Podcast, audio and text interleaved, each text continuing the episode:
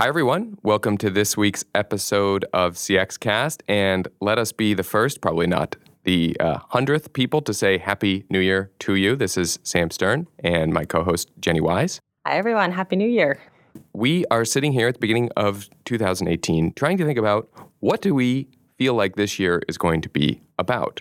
And Jenny, I will put you on the spot. Your word of the year is reality and not virtual reality and not augmented reality. And I'm thinking that's not because we limited you to one word, but because you're really focused on reality, right? So tell us why. What are you thinking about? Yeah, so it's just reality, partially because the challenge is one word. So Right, that is right. one word. uh, but it can be applied to many different things. So if I have to chunk it out into Uh-huh. categories, um, I think of it three ways. So there is how do we understand reality? Okay. So if we're thinking in UX, CX terms, how do we know what a user's reality is, their goals, their Yeah. motivations, what they're doing? How do we then create and manipulate reality? Hmm. And that does tie into some of those emerging tools, right? And this power that we now have to create this reality, which is augmented or what have you. And then how do we take responsibility for reality That's when we have those powers? So understanding creation or control of it and responsibility. Yes. And that's great because I love responsibility is if you are understanding it and you are applying new technologies to manipulate it, you have to be responsible for the, the results of that. So let's go back to understanding because I think you imply a lot there and I'd love to tease out what you're how you're thinking about that without leading you in, in ha- what you were making me think of by suggesting understanding is an important part of reality. What were you thinking about? Yeah, so I'm thinking of the challenge for myself this year, for some people listening to this, Yes. to make sure that when you're doing something such as user research or crafting a strategy or doing a journey map, that it isn't just based on assumptions or a few data points, that the goal is to understand the user, the consumer, the person's actual reality. Yeah. So thinking larger picture about this person as a human who is walking through the world, having interactions, goals and motivations, and then how does that reality for that user then impact how we engage with, interact with, or help them? Yeah. That's what I'm thinking. What, Okay, good. what no. bring up for you? Yeah. Well, what, where I first went in my head is, yeah, the understanding of reality means, implies to me, we need, and this connects to your last one, we need to take responsibility for knowing not what the customer or the respondent is telling us, or not merely, if they're a user in particular, interpreting from what they do, but trying to understand the broader picture, as you were just saying, in which they're doing it. Trying to understand how they answer survey questions or how they click through a, a sequence of screens. How to understand that beyond that data point or that mm-hmm. set of data points, right? It's not, okay, well, they give us a nine on the survey. What does that mean? That means they're loyal. It, it means, well, we have to understand do they always give us nines? Or do they always give us tens and this is a step down? Or they always give us sevens this is a big step up? How how do we put this into context and understand it better? So i really like that because even if we're getting a true representation of how they felt about an experience or reacted to it or what they did it's still just a narrow slice of what that reality is. Yeah, I think that's exactly right. Okay, so if we're understanding it and we're taking care to do that, then we maybe, uh, if we do that really diligently, have a firm footing to manipulate it or augment it or you know shape it. How are you thinking about that? Yeah, so here, and this isn't necessarily a linear path, so this might not tie in directly, but this is where we have all these new tools to change how we as people are perceiving and interacting with the world. So I can now, through augmented reality, hold up my phone and see you know, people walk by or overlays of facts about a building that I'm looking at, or in virtual reality, put on a headset and walk through an IKEA kitchen. And so that is something that's different and that is new. And I mean, if we really want to get philosophical here, and I won't make us go down this path too much, um, but if, if reality is a sum of all of the senses that we're feeling and perceptions that we have as people, this can blur the line of what is actually reality and what isn't reality. And so if I'm wearing haptic gloves so I can reach out in that IKEA kitchen and feel the grain of that wood, is that real? Is that a real experience? Is that not a real experience? Am I, the company, able to you know, manipulate what that wood feels like perhaps to drive more purchases? Yeah. Um, do we need some disclaimer for people to say, this looks like you're touching this wood, this isn't necessarily what it feels like? Or if they're doing something dangerous, like you know, Yeah. walking off a plank of a building and you know, Right. a fun one, to have some type of disclaimer there as well. Yeah, in the real world, you know, you already were preheating the oven in this virtual kitchen. So by now, and good news, it gets hot really fast. It would have been hot when you stuck your hand in there. Yeah. So next time, reach under the virtual cabinet or the real one and get your oven mitt before you do that.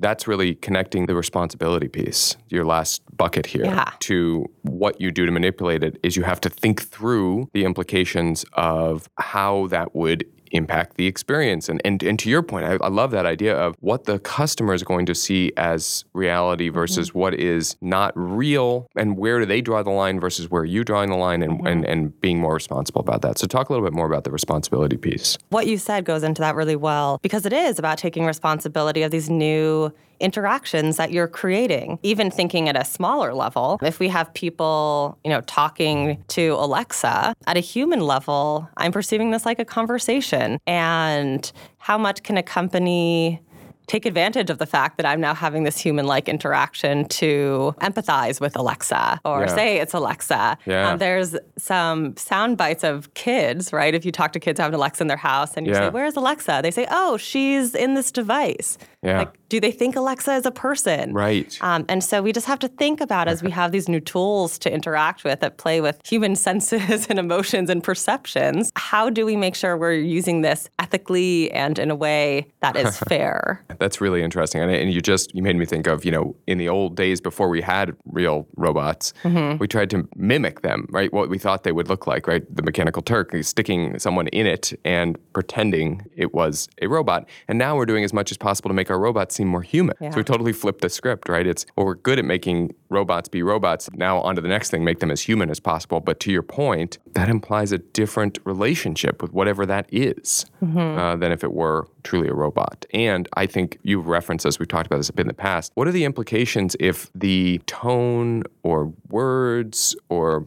way we treat these mm-hmm. virtual assistants if they're real enough that that is like how you are you're interacting with something that feels like a human that has implications for how you would treat other humans. And i think it's it's bad to be learning or you know almost coaching ourselves to talk down or to be short or be mean to these Yeah. virtual assistants since they're not human because we're still talking to them as if they're humans and thinking of, about them subconsciously at least as if they're humans. And so it can probably impact our behavior with real humans Yeah, this has this big trickle down effect into interaction when we continually blur these lines. But then on the flip side of that, if I'm short with Alexa and I'm bossing around Alexa, do I start bossing around my friends? Right. Or then do we have to train, you know, children to be nice and polite to Alexa? Right. In which case we're teaching that the new human computer interaction is one where we treat the computer like a human, Right. which is also this odd, you know, disconnect. So Well, yeah, and just I- have to think about that. And I think you know you're uh, you bookended this this conversation with uh, references to uh, pop songs, right? Blurred lines, and in the beginning, back to life, back to reality. So uh, well done, Jenny, connecting you know with a more popular uh, broad based audience. all part of my plan, Yes. So I think your word reality ties in really nicely with my word for the year because in particular your buckets around responsibility and around the middle about what you do to shape reality get into the areas I'm thinking about with the word intent. And intent is really about when we want to deliver a great customer experience or when we're interacting with a customer, we're trying to get them to do something. Why? What is our motivation for that? And my sense is the stronger our commitment to it being to give value to that customer, to help them fulfill a, a true need or larger goal, the better we're going to be at all facets of customer experience. And that seems like an obvious thing to say, but I think it also does, and you know, to cover all three of your your chunks from reality, it requires you to get to a deeper, more nuanced sense of understanding about what the customer's actual goals and needs are. Not, you know, they're just saving money for retirement, not they're just, um, you know, they want a, a, a meal fast and cheap. How does this fit into their larger goals and their larger themes? Um, of their life. And I think that would help companies to handle situations where there's maybe a little disconnect, handle service recovery situations, handle ambiguity better if they are coming at it with the right intent that allows them to be authentic, allows them to be truly wanting to respond and, and react and adapt to a evolving understanding of what the customer's needs are. If they have the mm-hmm. intent to truly understand and, and provide the best possible experience, then it will make it easier for them to move with the customer. And I think this has implications as we see companies struggling to meet heightening expectations from customers, shifting expectations that are being set by new experiences cropping up in all different industries. The right intent will allow you to better adapt to those shifting expectations. So when you're thinking of that word, then, and I have a feeling this may be similar to reality, which Yeah. can be applied in many different ways. Yeah. Um, is it that the company's intent should be a customer experience focus sort of behind everything yeah, they do? right. Or is that the company's intent is to know what customer intent is and derive everything from that? Yeah, great question. I was thinking about it more as the company's mm-hmm. intent. I think you're right. I think there's a natural extension there to say, well, what is the customer's intent here? I don't know that you need to get to that level with the customer of understanding what do we really think their motivations are. And maybe we do, but for me, it's more about the company's intent. And this is not to say that your intent needs to be perfect. It's more that you should, again, be honest with yourself about what it is. Why do we want the customer to do this? Because this reduces our cost to serve them and it would save them time. So let's think about that, right? That we are trying to save money by enabling this self service, but there's also a way to do it where the customer feels like it empowers them because their phone's in their mm-hmm. pocket and they can now check that status on their phone or they can check it on our app and our app works and is convenient. Our intent here, though, is still to reduce them having reduce the friction in this part. But in other elements of the experience, we don't want to reduce friction. We've talked about this in past podcasts because we need to have this be something that will attach to a memory and mm-hmm. stick.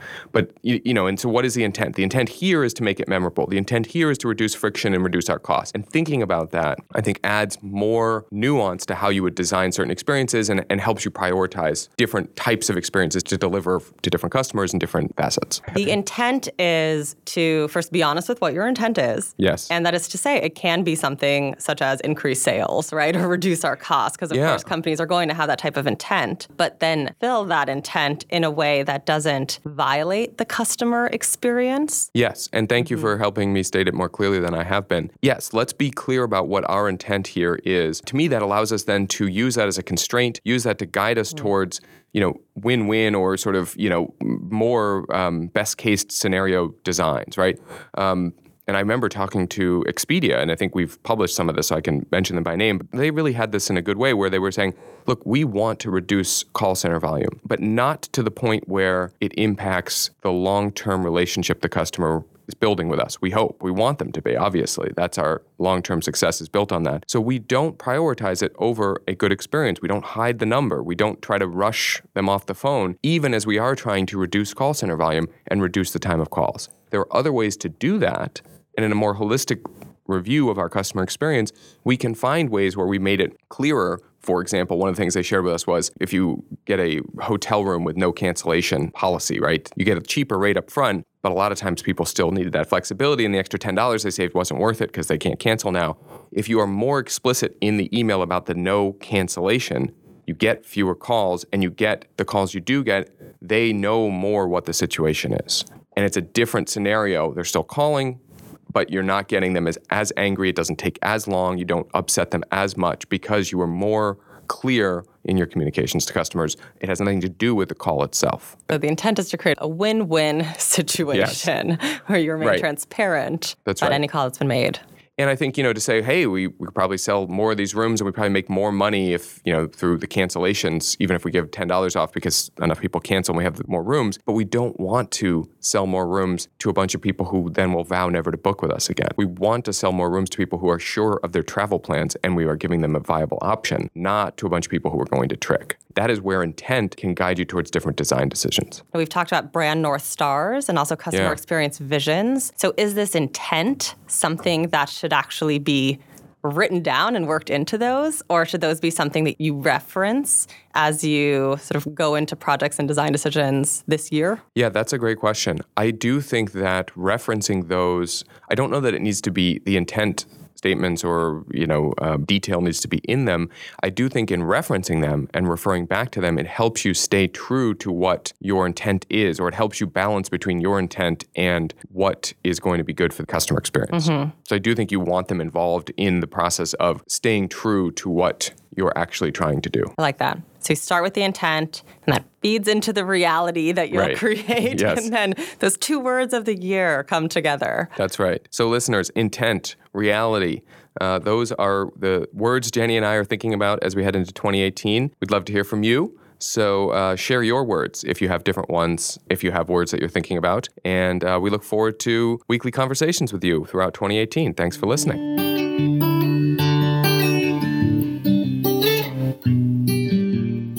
Thank you for listening to this week's episode of CXCast. And remember, your customer's perception is your customer experience reality.